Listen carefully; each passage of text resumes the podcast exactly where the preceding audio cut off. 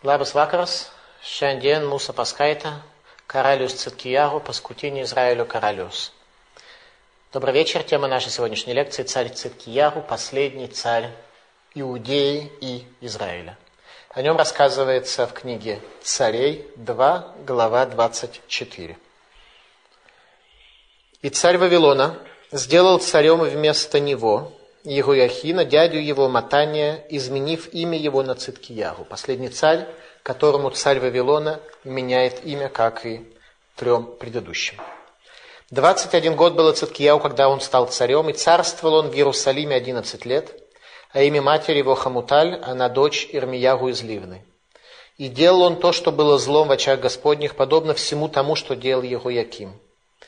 Ибо через гнев Господень пришло это бедствие на Иерусалим и на Иуду, до того, что он отринул их от лица своего и восстал Циткияру против царя Вавилонского. В рамках гнева Бога на Израиль царь восстает против Вавилона, и армия Вавилона в четвертый и последний раз подходит к стенам Иерусалима и разрушает город. И было в девятый год царствования Циткияру, в десятый месяц, в десятый день месяца, пошел на Навуходнецар, царь Вавилонский, он и все войско его против Иерусалима, и расположился станом против него и построил вокруг него с одну стену. Десятое Тевета – это день, когда мы постимся до сего дня, в этот день, о начале осады Иерусалима. И был город в осаде до одиннадцатого года царствования Циткиягу. На девятый день четвертого месяца голод в стране усилился, и не было хлеба у народа страны. И проломлена была стена города, и все воины убежали ночью через ворота, которые между двумя стенами, что у царского сада. А Каздим были вокруг города, и царь ушел через Араву. И погнались воины Каздимские за царем и настигли его на равнине Ерехонской, все воины его бросились от него в рассыпную. И поймали они царя, отвели его к царю Вавилонскому в Ривлу и объявили ему приговор. И сыновей Циткиягу зарезали у него на глазах, а Циткиягу ослепили, и заковали его в медные оковы и увели его в Вавилон. В пятый месяц, в седьмой день месяца, то есть в девятнадцатый год царствования Навуходнецера, царя Вавилонского, пришел в Иерусалим Невузрадан, старший палач, раб царя Вавилонского, и сжег он дом Господень и дом царский, и все дома в Иерусалиме, все дома знатных людей сжег он огнем. И все войско Каздим, что пришло со старшим палачом, разрушило стены вокруг Иерусалима. Конец царства дома Давида. Исполняется пророчество пророка Исаии «Венибат ларец верей нахоших» И если бросить взгляд на землю, то вот тьма на ней. Состояние полной тьмы. Как объясняет Малбим, азнит пашета хоших бекула, и тогда тьма распространилась по всему мирозданию – это то состояние тьмы, в котором мы живем с вами сегодня, когда божественность видна намного хуже, чем это было раньше. Мы пребываем в состоянии тьмы. Как то говорит Зогар, угас свет луны, царства Иуды, которое возобновится только с приходом Машииха. Говорит Зогар, Беймейцет кияру итпагим сигра вейтхаш хуан пайгу да В дни царя Циткияру закончился свет луны и потемнело в глазах Израиля. В наших глазах сегодня стоит тьма, сквозь которую мы должны идти для того, чтобы решать все свои нравственные, религиозные и личные вопросы. И наше неудовлетворение, которое порой возникает у нас от того, где и как мы живем, все это следствие той тьмы, в которой мы с вами находимся. Первая заповедь, которая была дана еврейскому народу при исходе из Египта, Аходы Шазелахем, этот месяц вам. То есть нам была дана заповедь освещать время, освещать время, освещать месяц, так, чтобы время было кадо, чтобы оно было возвышенное, чтобы оно было особым.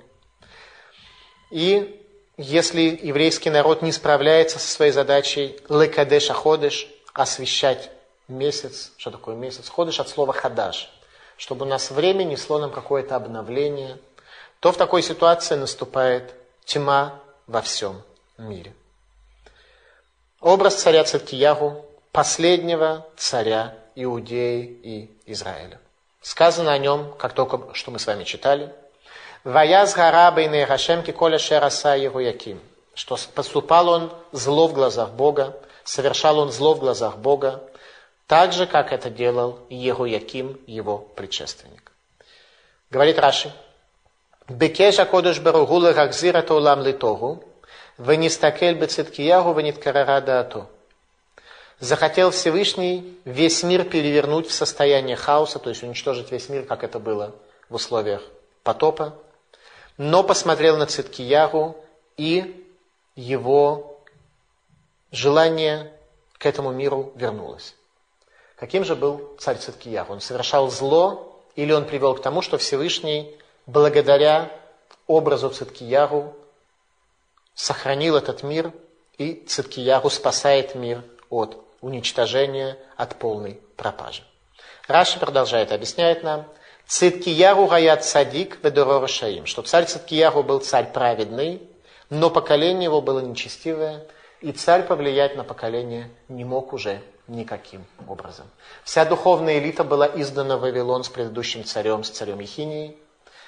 И те, кто остались там, они уже управляли страной, так что даже царь потерял свою власть, что и, собственно говоря, привело к таким последствиям. В результате поколение Циткиягу оказалось в той же степени нечестивым, как и поколение Ихуякима. Если в поколении Ихуякима сами Ихуяким совершал зло, то здесь царь пытался остановить и повлиять на народ, но его уже особенно не слушали, как порой и сегодня далеко не все слушают своих духовных учителей. Все праведники уже были изгнаны с Ехинии и строили большую ешиву в Вавилоне, великую ешиву в Вавилоне, куда после этого будут изгнаны все евреи. Имя царю Циткияху, как мы увидели с вами в тексте, назначает Невухаднецер, царь Вавилона. Почему он дает ему имя Циткиягу, то, что происходит от слова цедек, справедливость.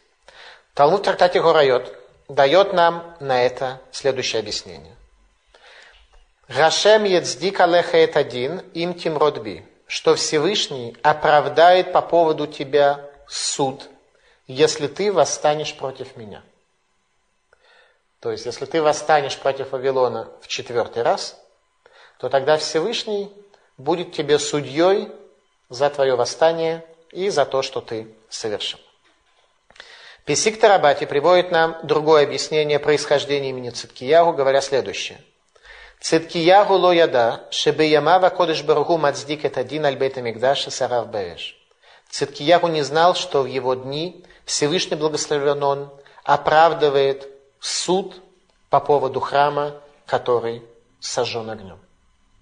И хотя на тот момент храм еще не был сожжен огнем физически, но, как описывает пророк Ехескель, те явление, которое он видел в своем пророчестве, божественное присутствие за несколько лет до разрушения храма пропало и покинуло Иерусалимский храм. Итак, Циткияру, так или иначе, Всевышний оправдает тот суд, который произойдет в его дни. У царя Циткияру было еще два имени. Одно из них Матания и второе Шалум. Это два имени, которые дали ему его родители. Талмуд трактате Хорайот объясняет происхождение имени Шалум. Шалум как бы завершение, цельность. Никра Шалум Кирая Шалем Бемаасав. Он называется Шалум, потому что он был целен в своих поступках. То есть царь был целен в своих поступках, царь был достоин. Иерусалимский Талмуд говорит, что значит шалум. Некра шалум кибы ямав, шалма малхут бейт Давид. Он называется шалум, ибо в его дни завершилось царство дома Давида. Произошло полное завершение царства. Он последний, поэтому шалум. Все, что царство могло сделать, оно уже совершило. Почему царь Циткияру снова восстает против вавилонского господства, когда на первый взгляд нет никакой возможности спастись от той сверхдержавы, которую в тот момент представляла армия Вавилона и Вавилонская империя. Раши дает следующее объяснение. Натан Гакодыш Баругу были болим родбо, гдейши и галы.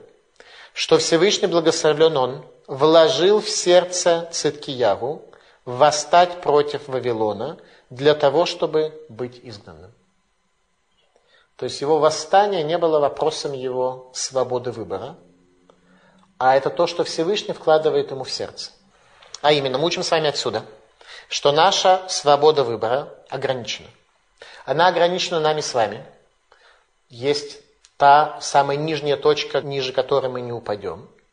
Поэтому здесь уже стоит то ограничение, которое мы в результате своего воспитания, своего образования, своего изучения Торы приобрели. Есть высокая точка, верхняя точка, выше которой мы подняться с вами не можем, потому что нам не достает для этого знаний, духовной силы и духовной практики. Внутри этого есть у нас свобода выбора. Но есть еще определенные зоны, где у нас нет никакой свободы выбора, а именно в вопросах, которые от нас совершенно не зависят. Мы можем выбирать там, где Всевышний дал нам возможность оказать влияние на этот мир – в противном случае Всевышний вкладывает нам в сердце то решение, то действие, которое мы должны будем совершить. Царь Циткияру, в его сердце было вложено восстать против Вавилона, и он поднимает восстание. Комментаторы повествуют нам, каким образом произошло это восстание, и в чем оно выражалось, и что к этому привело. Э, комментатор рассказывает следующее – что Циткияр увидел, как на Навуходнецер сожрал живого кролика и дал ему клятву, что никому и никогда об этом не расскажет.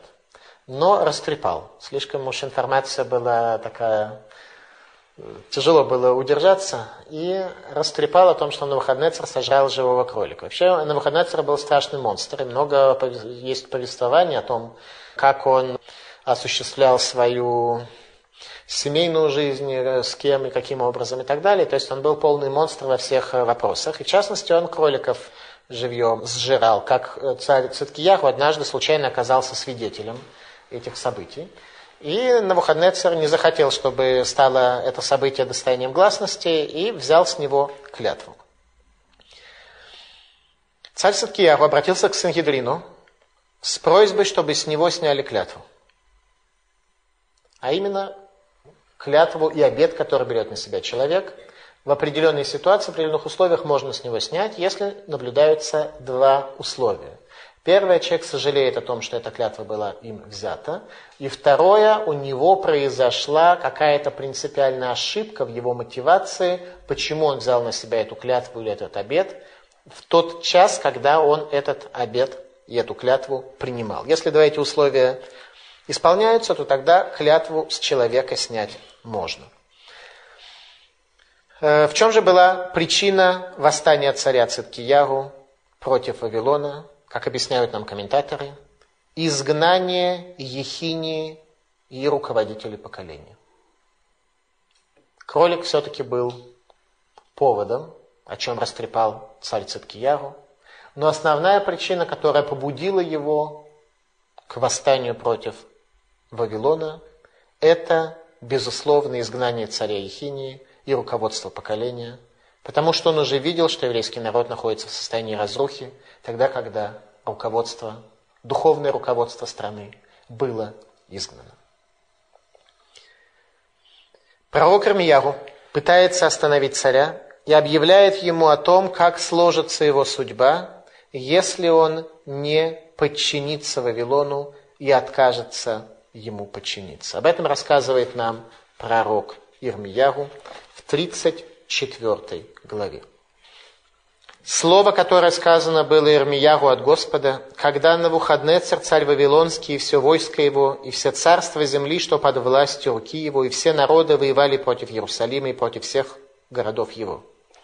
Так сказал Господь Бог Израилев, «Иди и говори с Циткияру царем иудейским, и скажи ему, так сказал Господь, вот я отдаю город этот в руки царя Вавилонского, и он сожжет его огнем, и не спасешься ты от руки его, ибо ты будешь схвачен и предан в руки его, и глаза твои увидят глаза царя Вавилонского, и уста его говорить будут с устами твоими, и пойдешь ты в Бавель.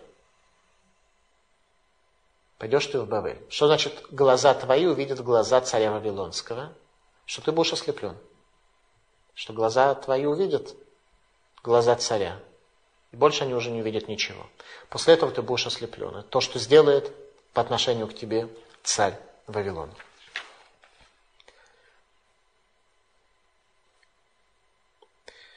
И передам я их в руки врагов их, и в руки ищущих души их. Речь идет о сановниках, о нечестивых сановниках Иудеи. И трупы их будут пищей птицы небесной и зверю земному. И Циткияру, царя иудейского и сановников его, предам я в руки врагов их, и в руки ищущих души их, и в руки войска царя Вавилонского, что отступило от вас. То есть произойдет разрушение, произойдет изгнание. Продолжает пророк Ирмияру в 38 главе и рассказывает о судьбе Израиля.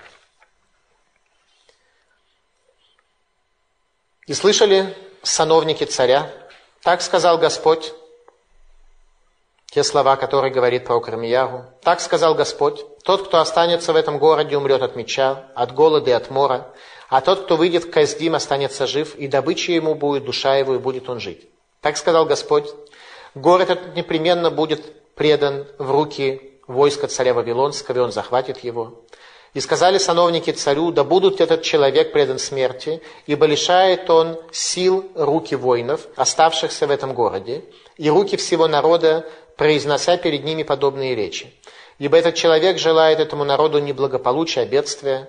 И сказал царь Циткияру, вот он в ваших руках, ибо царь ничего не может сделать вопреки вам. Обратите внимание, что происходит. Тот тезис, что царь ничего не мог сделать вопреки своим сановникам, он здесь полностью подтверждается в тексте. А именно пророк Ирмияру обвиняют по статье антисионистской агитации и пропаганды, когда говорил он от имени Бога то, что народу слушать, как всегда, не хотелось.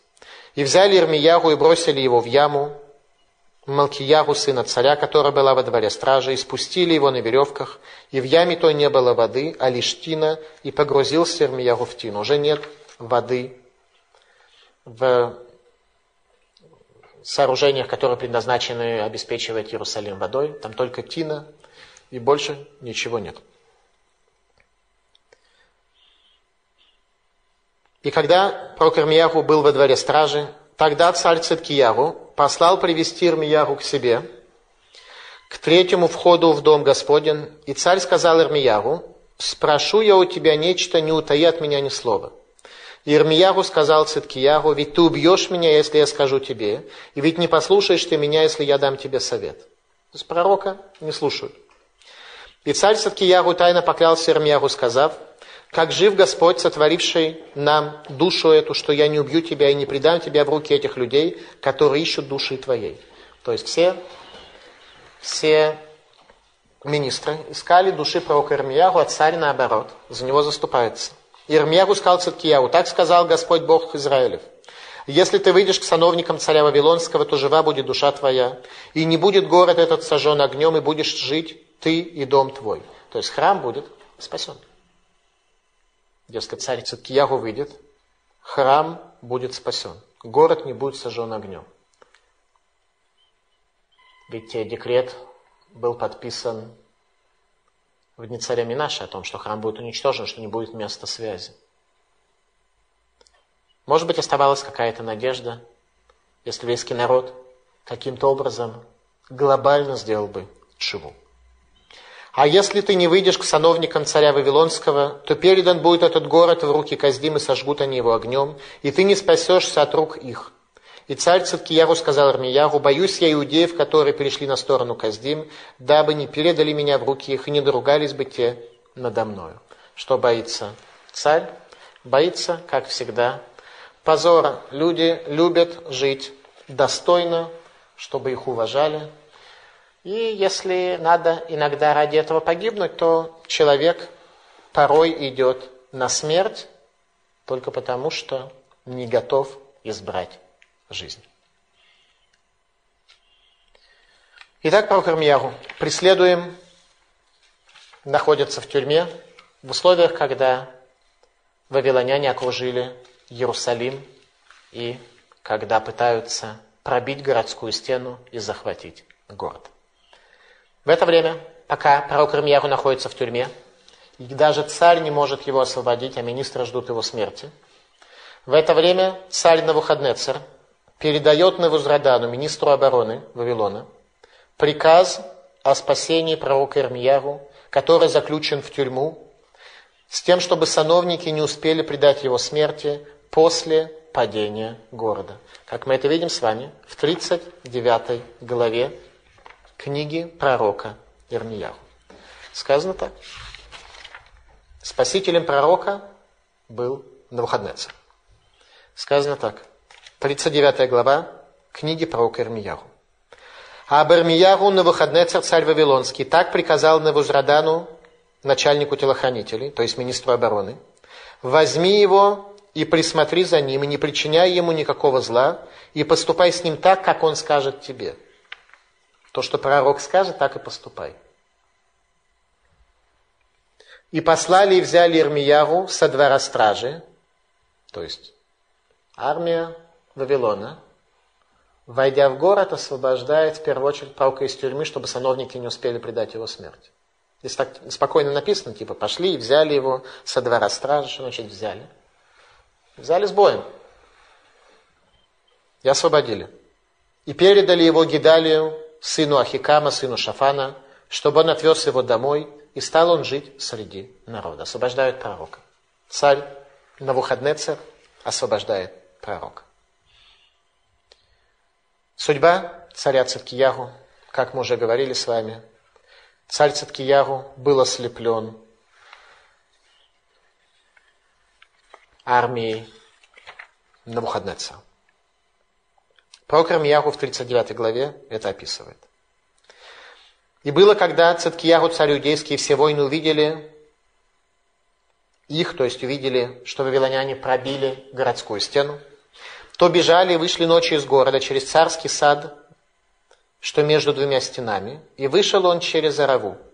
И погнались за ними войска Каздим, и настигли Циткиягу на равнине Ерихонской, и взяли его, и привели к Навуходнецеру царю Вавилонскому в Ривлу, в страну Хамат, и вынес ему царь приговор, и зарезал царь Вавилонский сыновей Циткиягу на глазах у него в Ривле, и всех знатных иудеев зарезал царь Вавилонский, а Циткиягу он выколол глаза и заковал его в оковы, чтобы отвести его в Бавы. А дом царя и дома народа Каздим сожгли огнем, а стены Иерусалима разрушили. То, что происходит с царем. По поводу царя Циткиягу исполняется пророчество пророка Ехескеля. «Упарас тирешет алав венитфас бамицудати» и распространю я сеть вокруг него, и попадет он в эту сеть.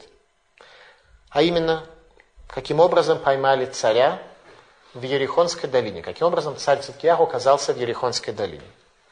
История была следующая, что царь Циткиягу вырубил подземную пещеру, которая вела из Иерусалима в Ерихонскую долину, для того, чтобы спастись бегством в условиях кризиса. Вырубает пещеру под Иерусалимом, и до сих пор в Иерусалиме известно, где это место. Есть пещера, которая была вырублена именно в это время. Она сохранилась, естественно, не на всем протяжении пути, и в течение времени она была завалена, пострадала и прочее, но эта пещера вела к Ерихону, откуда можно было спастись. И вместе с министрами и их семьями и охраной царь уходит из Иерусалима, когда ситуация оказалась безнадежной, но попадает в руки вавилонян. Каким образом? Всевышний предуготовил необычной красоты оленя, который бежал над пещерой, и за ним устремились вавилонские войны. И когда они догнали этого оленя, то оказывается, что в это самое время из пещеры выходит царь и вся его свита. Естественно, его взяли, привезли к царю Вавилона, который находился в это время вместе Ривла, он даже не подошел сам к Иерусалиму. На выходнецах к Иерусалиму не подошел. В четвертый раз это его уже немножко утомляло. Почему не послушал царь Циткиягу, пророка Ирмиягу, который посоветовал ему сдаться вавилонянам и пообещал ему жизнь. Царь опасался хаейбуз колон среди евреев, жизнь позора и презрения среди евреев. Таким образом, предпочтя, по сути, гибель своих детей и свое ослепление. Пророк Ирмияу говорит, «Вейдабер то мишпат», что царь Вавилона говорил с ним по закону. Царь Вавилон решил в данном случае показать свою демократию, что в этом мире есть суд и есть порядок. А именно, Навуходнецер представил царя Циткиягу перед судом Сангедрина. Ни много ни мало. Не своим судом он судил, а судом Сангедрина. И задал Сангедрину следующий вопрос. Можно ли снять с человека клятву?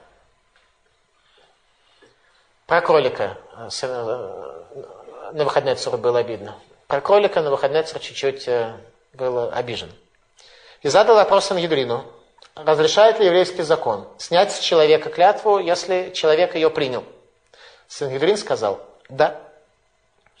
Задает на выходные следующий вопрос. А если клятва была дана перед другим человеком и по отношению к другому человеку, можно ли тогда снять клятву без присутствия того человека и не проинформировав его об этом? Сангедрину нечего было ответить.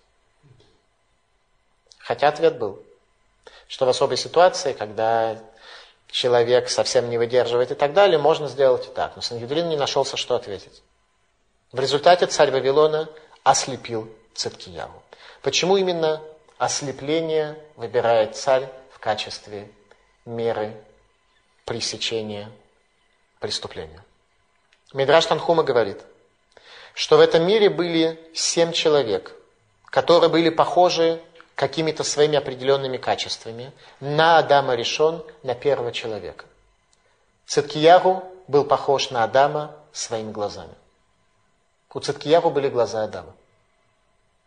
Они несли свет, они несли небывалый, небывалый свет, небывалый смысл. Керенура. Что значит, что царь был ослеплен? Приводит немножко другое объяснение.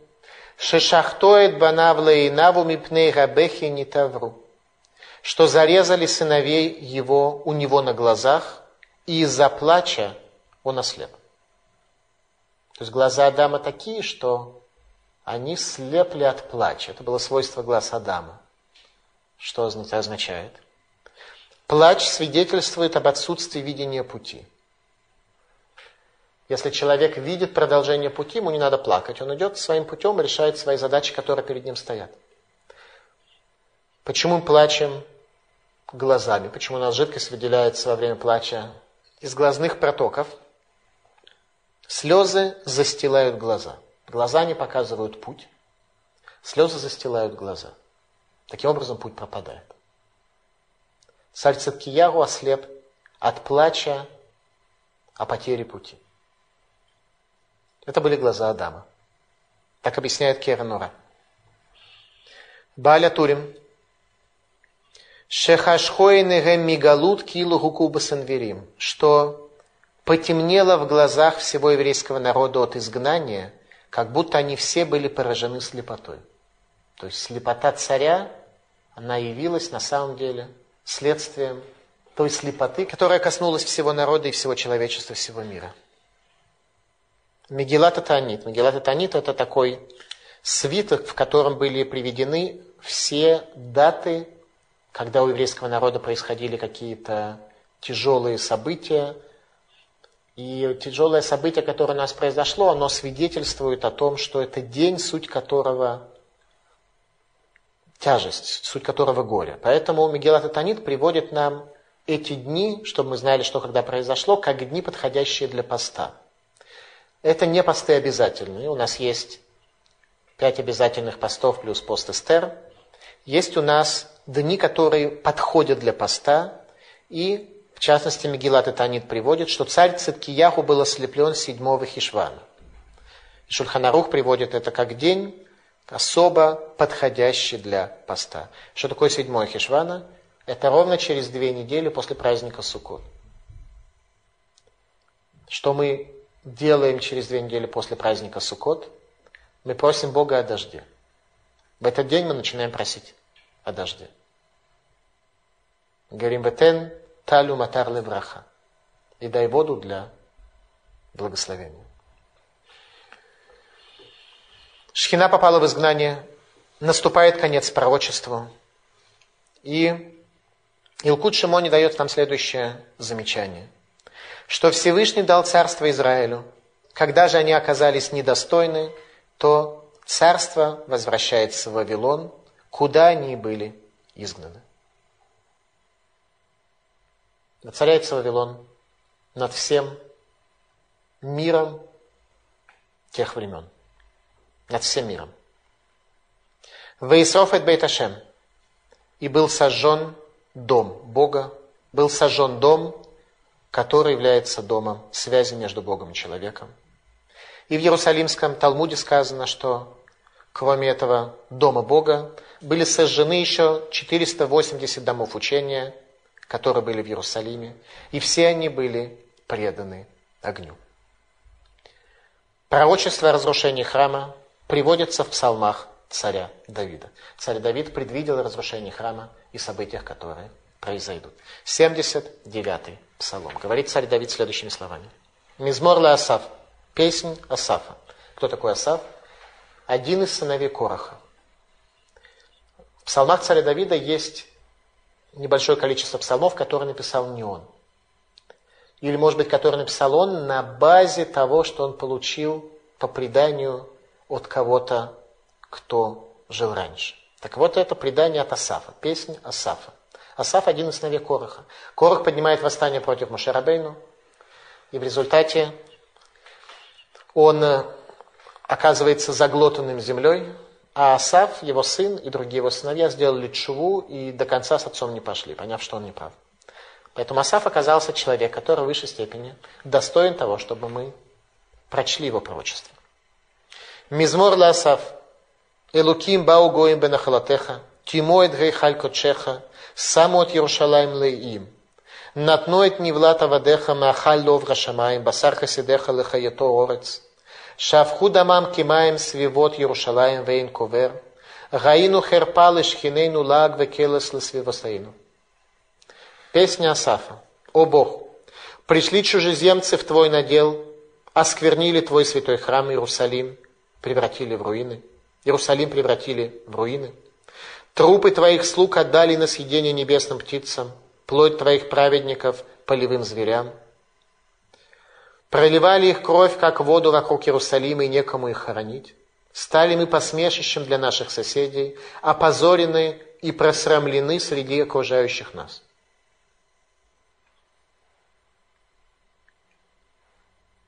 Мизмор ле Асав. Песнь Асафа. Мидраш Раба. Мизмор ле Асав. Почему это песня Асафа? Кина ле Асав ми байлей. Этот псалом нужно было бы начать словами «плач Асафа», а не «песнь Асафа». Какая же это песня? Что евреи убиты, лежат возле стен Иерусалима и некому хоронить. Это песня. Объясняет Мидраш Раба. מזמר אני ששפך הקודש ברור חמתו על העצים ועל האבנים, ולא שפך חמתו על ישראל, גדה הוא דכתיב, כלה השם את חמתו, שפך ארון אפו, ויצא אש בציון ותאכל יסודותיה.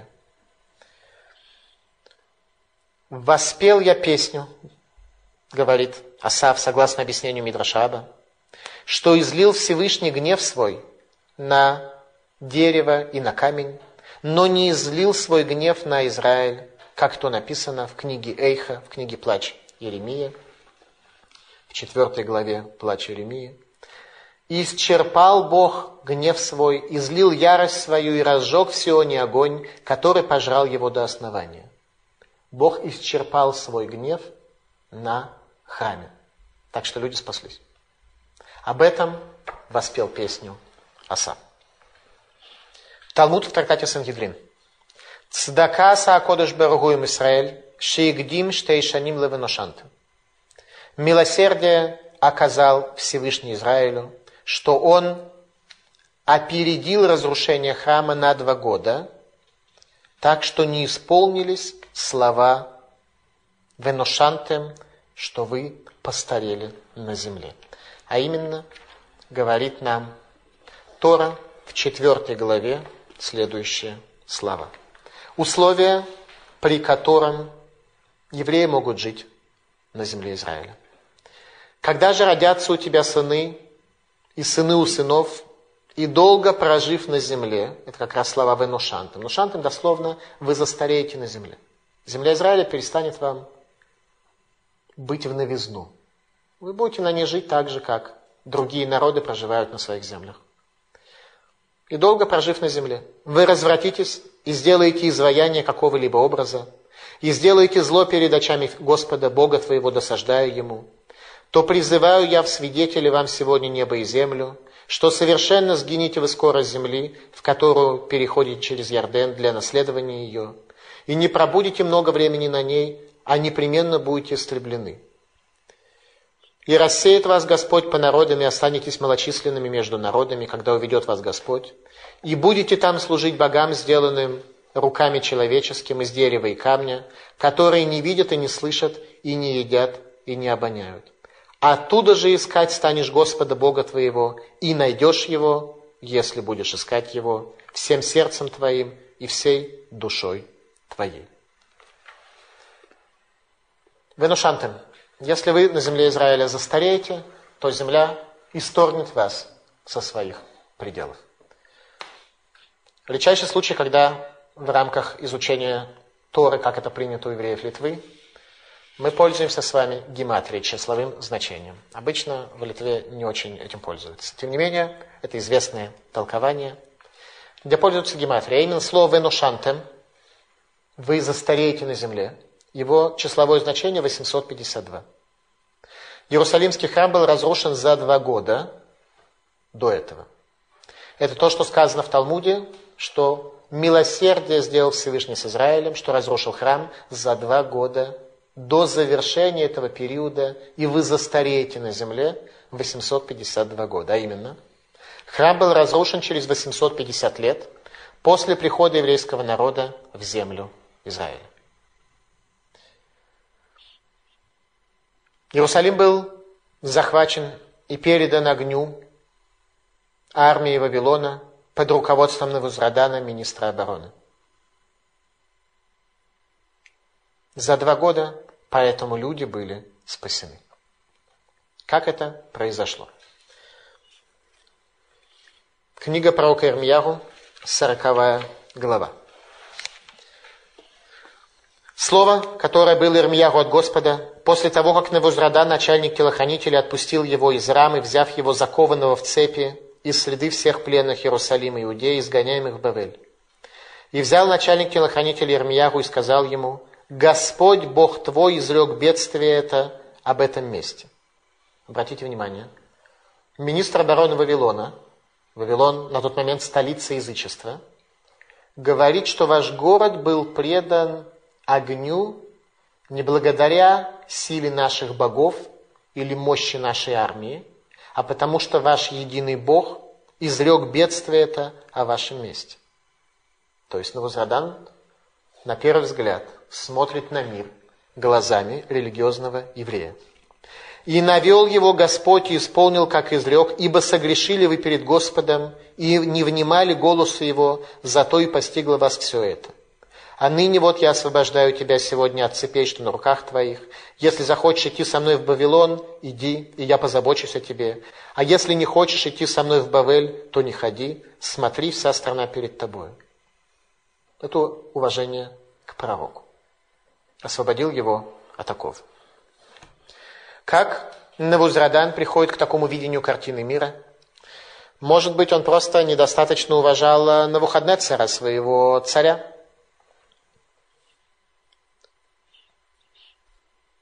Комментаторы говорят, что уважал.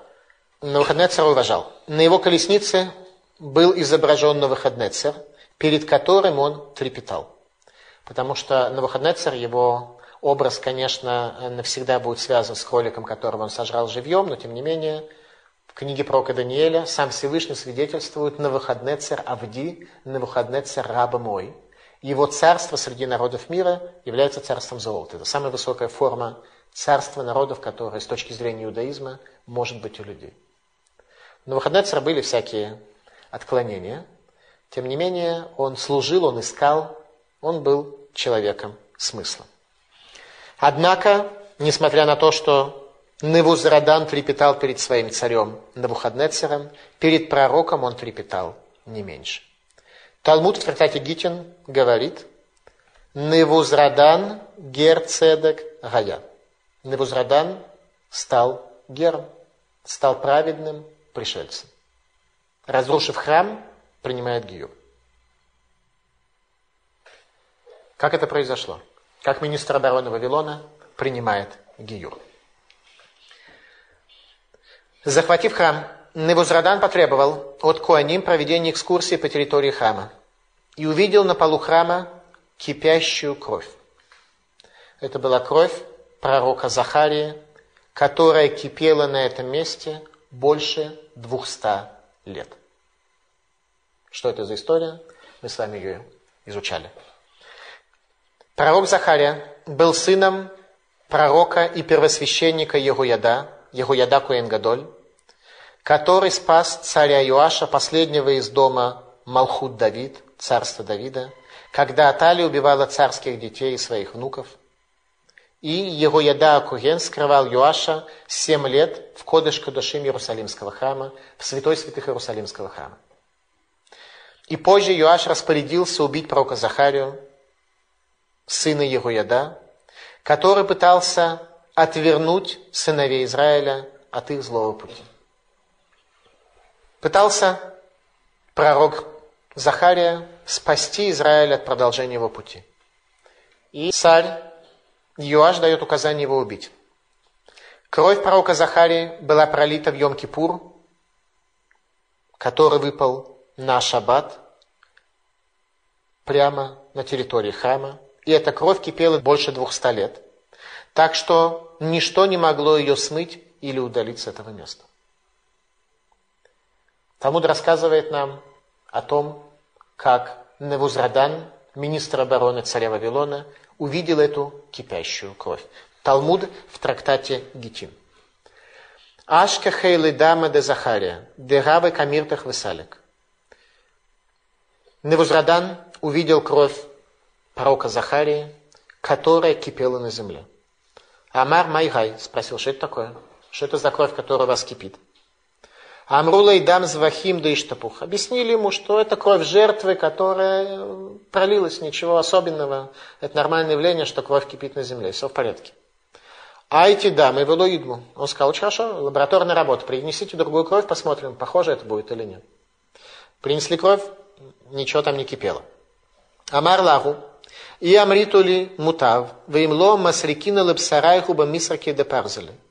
Сказал он им, если вы мне расскажете, то хорошо, а если нет, то я с вас металлическими щетками сниму с вас кожу. По-простому.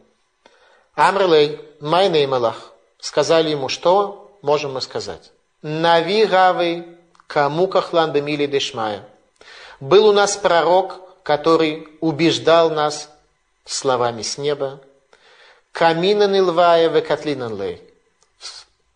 Встали мы против него и убили его. Вега камашанин, делока дамы. И вот уже много лет его кровь не может успокоиться. Амар лагу.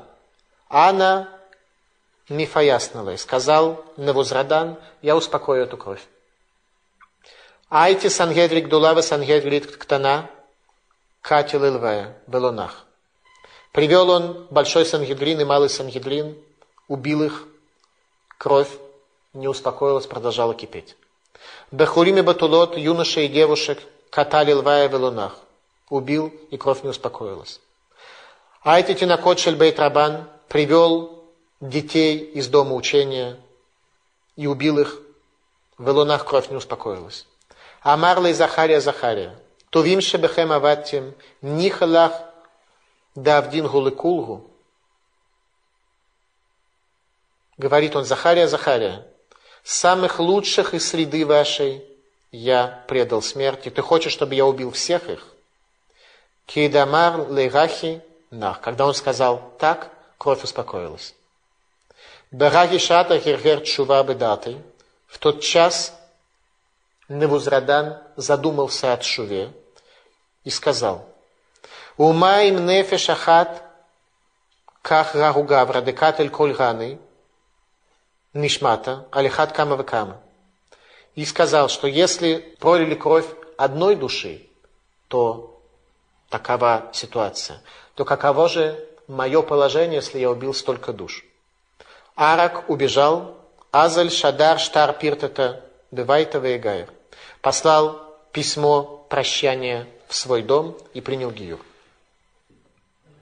Невузрадан увидел единство Бога в мире, принял Гиюр, как то сказано в Талмуде. Невузрадан Герцедекая. Тот, кто сжег Иерусалимский храм, тот, кто его уничтожил, принимает Гиюр и присоединяется к еврейскому народу. Вейсрофет Бейташем и сжег дом Бога. С тех пор до настоящего времени мы пребываем в состоянии траура, и нам заповедовано рвать на себе одежды при виде стен сожженного храма и разрушенных городов Иудеи и Израиля. Сказано в книге Керен Ура. Харав бейт амигдаш баавонейну, венисталек гаор лимала, венихба нер Исраэль, венеидру коль кли микабель ор адет кец, ашер ирье гашем лану ад улам. Был разрушен дом святилища нашего, храм, из-за грехов наших – Венистале каор мало, и свет из этого храма поднялся наверх. То есть тот свет, который был светом связи между верхними и нижними, он окончательно пропал. И потухла свеча Израиля, и каждый сосуд потерял возможность получать свет до периода конца, когда Всевышний будет нам навечно. Когда Всевышний будет нам навечно. Пока мы находимся в состоянии тьмы, так что каждый из нас сам является сосудом для божественного света. Все наши предметы, которые мы создаем, Наши дома, наши квартиры, наши предметы, они все предназначены как сосуды получать свет, чтобы в нашем доме было светло. Все эти сосуды потеряли способность получать свет. Это тьма, в которой мы живем. Малвин говорит, Ахарейша Михра Бейт Амигдаш Нид Батла Малхут Бейт Давид. После разрушения храма аннулировалось царство дома Давида. Царство дома Давида пропадает пропадает царство Бога на земле, данное человеку. Наш праотец Авраам вышел из Вавилона и пришел в Эрцакодыш для того, чтобы жить в земле Израиля в состоянии душа, в состоянии возвышенном, в состоянии отделенном от низменности.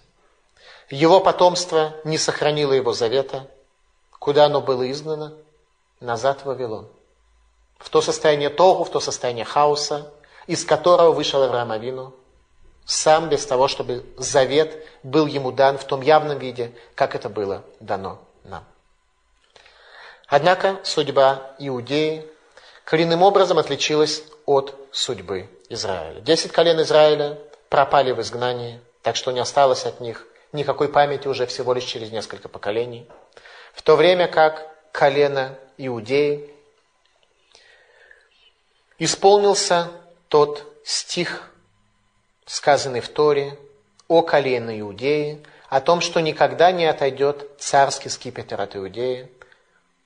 Колено Иудеи оказалось в изгнании, построило Ишиву, отошло от своих грехов, лжепророков выкинули в мусор и удостоились через 70 лет вернуться назад в землю Израиля. Гидалия – последний правитель Иудеи, о котором нам рассказывает текст Танаха. Книга царей, 25 глава. А над тем народом, что остался в стране Иудеи, которых оставил на выходные царь Вавилонский, Над ним поставил он правителем Гидалию, сыну Ахикама, сына Шафана. Когда услышали все военачальники, он и люди, что царь Вавилонский поставил правителем Гидалию, то пришли они Гидалию в Мицпу, и Ишмаэль, сын Итани, Йоханан, сын Кераха, и поклялся Гидалиягу им и людям их, сказав, «Не бойтесь воинов Каздим, живите на земле и служите царю Вавилонскому, и будет вам хорошо». И было в седьмой месяц, Ишмаэль бен Натания, сын Илишамы, из потомков царских, пришел с десятью человеками и поразил насмерть Гедалиягу, иудеев и Каздим, которые были с ним в Мицпе. И весь народ от мала до велика, и военачальники поднялись и пошли в Египет, потому что боялись Каздим. Итак, остается последний правитель, праведник Гедалия, которого убивает Ишмаэль из царской династии. После убийства Гедалии рукой евреев наступает полное изгнание евреев земли Израиля, в связи с чем мудрецы установили нам обязательный пост на все дни. Это пост, который у нас установлен 3 Тишей, сразу после Рошашана. Сразу после Рошана устанавливается пост. Ибо Гидали убили в Рошашана, в день суда, в Новый год. Более подробно о том, что произошло, рассказывает пророк Ирмиягу в 41 главе. «И было в седьмой месяц Ишмаэль бен Натания, сын Илишамы из царского рода, из царских сановников, и с ним десять человек пришли к Гидалию. И встал Ишмаэль, сын Натания, и те десять человек, что были с ними, поразили мечом Гидалию. И убил Ишмаэль всех иудеев, что были с ним, у Гидалиягу в Мицпе, и находившихся там Каздим, воинов, и было на другой день после того, как убили Гидалию, когда никто не знал об этом. То есть он убивает Гидалию, так что никто об этом не знает. Пришли люди из Шхема, из Шило, из Шамрона, 80 человек с обритыми бородами и в разодранной одежды, и сцарапанные, а в руках у них дары и левона, чтобы принести их в Дом Господень. То есть люди шли в храм со своими жертвами и узнали, что храм разрушен. И они были с порванными одеждами о разрушении храма. И вышел им навстречу из Мицпи Ишмаэль, шел он плача, а когда встретил их, то сказал им, идите к Гидалию, сыну Ахикама. И было, когда вошли они внутрь города, Ишмаэль, сын Итания, зарезал их и бросил в яму людей, которые были с ним. И так убивает людей, которые скорбят в Иерусалиме. В чем идея? Что здесь произошло? Талмуд в трактате Роша Шана. Цом Гимел Бетишрей, Мипнейшин Играк Богидалия, Лильмодха Шешкула Митатан Шель Цадиким, Кесрифат Байтелукейну. Пост третьего Тишрей из-за того, что был убит в этот день Гидалия. И это пришло научить тебя – что одинаковое значение имеет смерть праведников, как сжигание храма божественного. Гибель праведников, шкула имеет такой же вес, как разрушение храма. Говорит Рамбам. Гимел Бетишай, Шенегерак Богидалия бен Ахикам, Венихбед Гахелит Исраэль Ганишара. Третьего Тишрей, когда был убит Гидалия, сына Хикама, и погас тлеющий уголек уцелевших в Израиле. Это окончательное изгнание евреев из земли Израиля в период первого храма. Гидалия, последний правитель Иудеи, был убит в Рошашана. Где жил Гидалия, в каком месте он жил в земле Израиля? В Мицпе, в месте проживания пророка Шмуэля. Там, где жил пророк Шмуэль, там жил Гидаля. Видимо, это было не случайно. В заслугу чего Гидаль удостоился такой миссии быть тем, о гибели которого установлен пост? Ответ – Бен Ахикам. Он сын Ахикама. Кто был такой Ахикам? Его отец был адвокатом пророка Ирмияру, который спасал его от всех обвинений царя Иоакима и сановников царя Циткияру. По статье лжепророчества, незаконный переход границы, антисионистская агитация и пропаганда.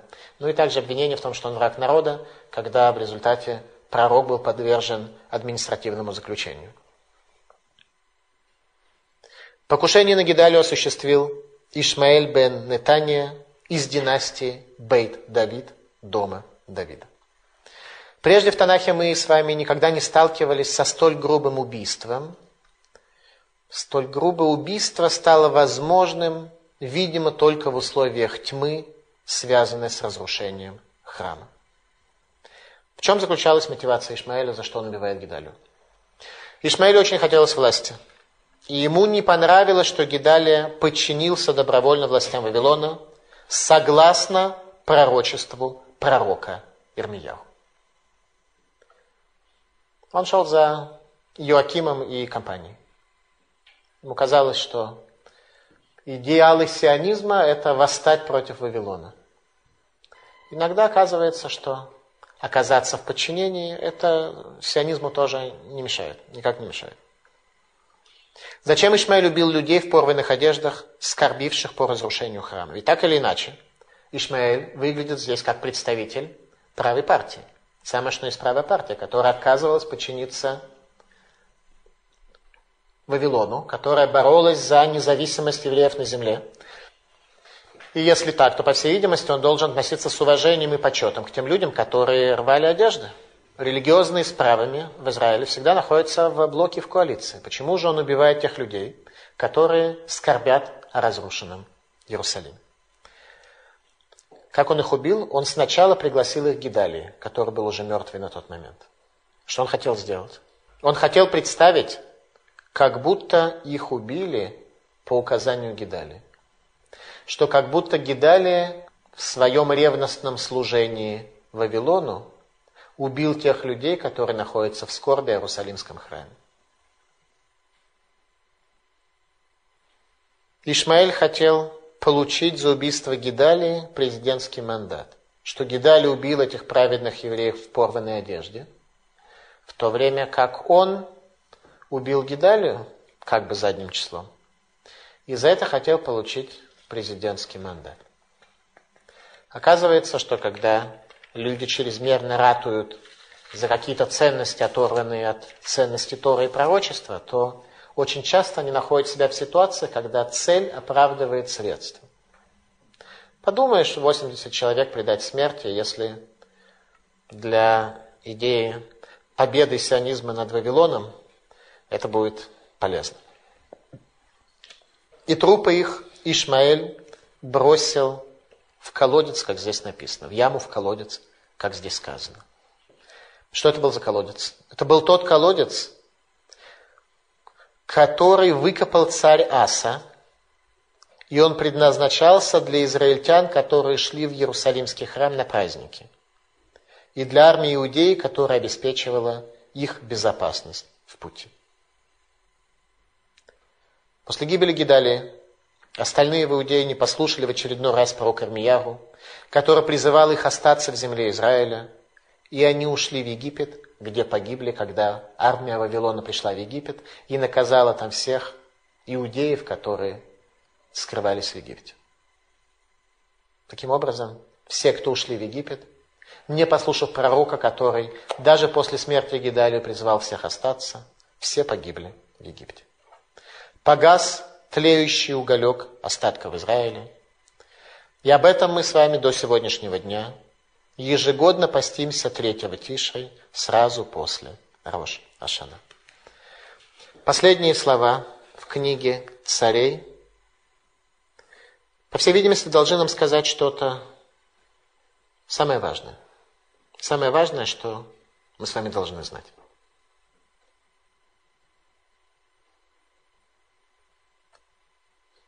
И было в 37 год пленения его Яхина, царя иудейского, в 12 месяц, в 27 день месяца, Эвил Мурадах, царь Вавилонский, вознес голову Яхина, царя иудейского, и вывел его из дома темничного, и говорил он с ним доброжелательно, и поставил престол его выше престола тех царей, которые были у него в Вавилоне. И сменил он свое тюремное одеяние, и всегда он ел хлеб перед ним во все дни жизни своей. И пропитание его, пропитание постоянное, выдаваемое было ему от царя изо дня в день во все дни жизни его. А именно через 37 лет после пребывания в заключении царь Ехиня, царь Егояхин, тот царь, который отдал ключи от Иерусалимского храма, когда огненная рука забрала эти ключи, он был освобожден, ему было назначено пропитание с царского стола. Возникает вопрос, зачем нам столь уж важно знать в заключении книги царей, когда самое важное должно быть нам сказано сейчас, Танах заканчивается, конец Танаха. Самое важное событие, самые важные мысли должны быть нам сказаны сейчас. Зачем нам так уж важно знать о том, что царь был освобожден и что ему был определен царский паек со стола царя за счет вавилонского налогоплательщика? А именно, ответ следующий. Всевышний начинает закладывать необходимые условия для завершения вавилонского изгнания и возвращения евреев в землю Израиля и строительства второго храма 70 лет спустя, как об этом подробно описано в книге пророка Захарии. Пророк Захария описывает те основные фундаментальные условия, которые происходят на небе для того, чтобы можно было построить храм на земле. Второй храм был заложен для царства Зерубавела бен Шалтиэля, сына Ехинии. Царя Ехинии родился сын Шалтиэль, у него родился сын Зерубавель. И Зерубавель стал бы царем Машииха, если бы Израиль оказался достойным прихода Машииха в те дни. Ватем адбеким башем элукехем хаим кулхем айом. А вы, те, кто прилепились, присоединились к Богу вашему, живы вы все сегодня. Спасибо за внимание. Пожалуйста, вопрос. Есть ли э, информация, кто входил в состав э, Сангедрина, который позволил э, снять э, клятву Садкия, когда все высшие ну, были... Фамилии членов Сангедрина нам Танах не приводит.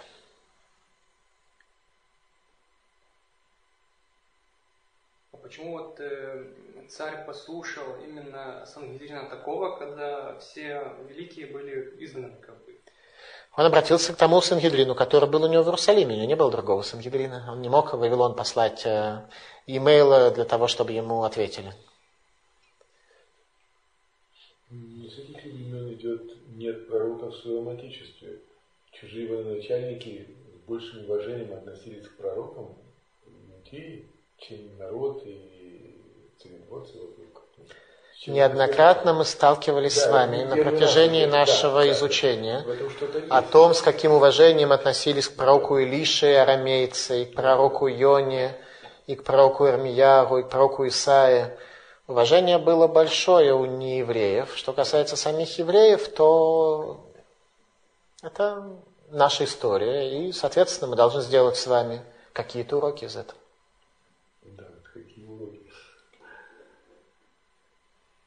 Сама фигура Навуходнецара, который, с одной стороны, вроде, как вы говорили, монстр, но с другой стороны, он очень такой, выглядит очень точным оружием в руках Господа. То есть он, многие враги Израиля были наказаны за то, что они, будучи орудием в руках Господа, превышали меру жестокости. Можно ли говорить, что Навуходнецар в этом смысле был очень точным? В книге пророка Даниэля очень подробно приводится описание образа Навуходнецера, образа его царства, и мы изучали с вами эту книгу, и в самом первом диске у нас э, приводится в лекции о пророке Хескеле, который был руководителем поколения, приводится информация, связанная с Навуходнецером. Навуходнецер разрушил храм, Навуходнецер был секира в руках Бога, и сам Всевышний, благодаря заслугам тех праведников, которые были, сделал наказание мягким, так что он послал свой гнев в основном на камни и на дереве Иерусалимского храма.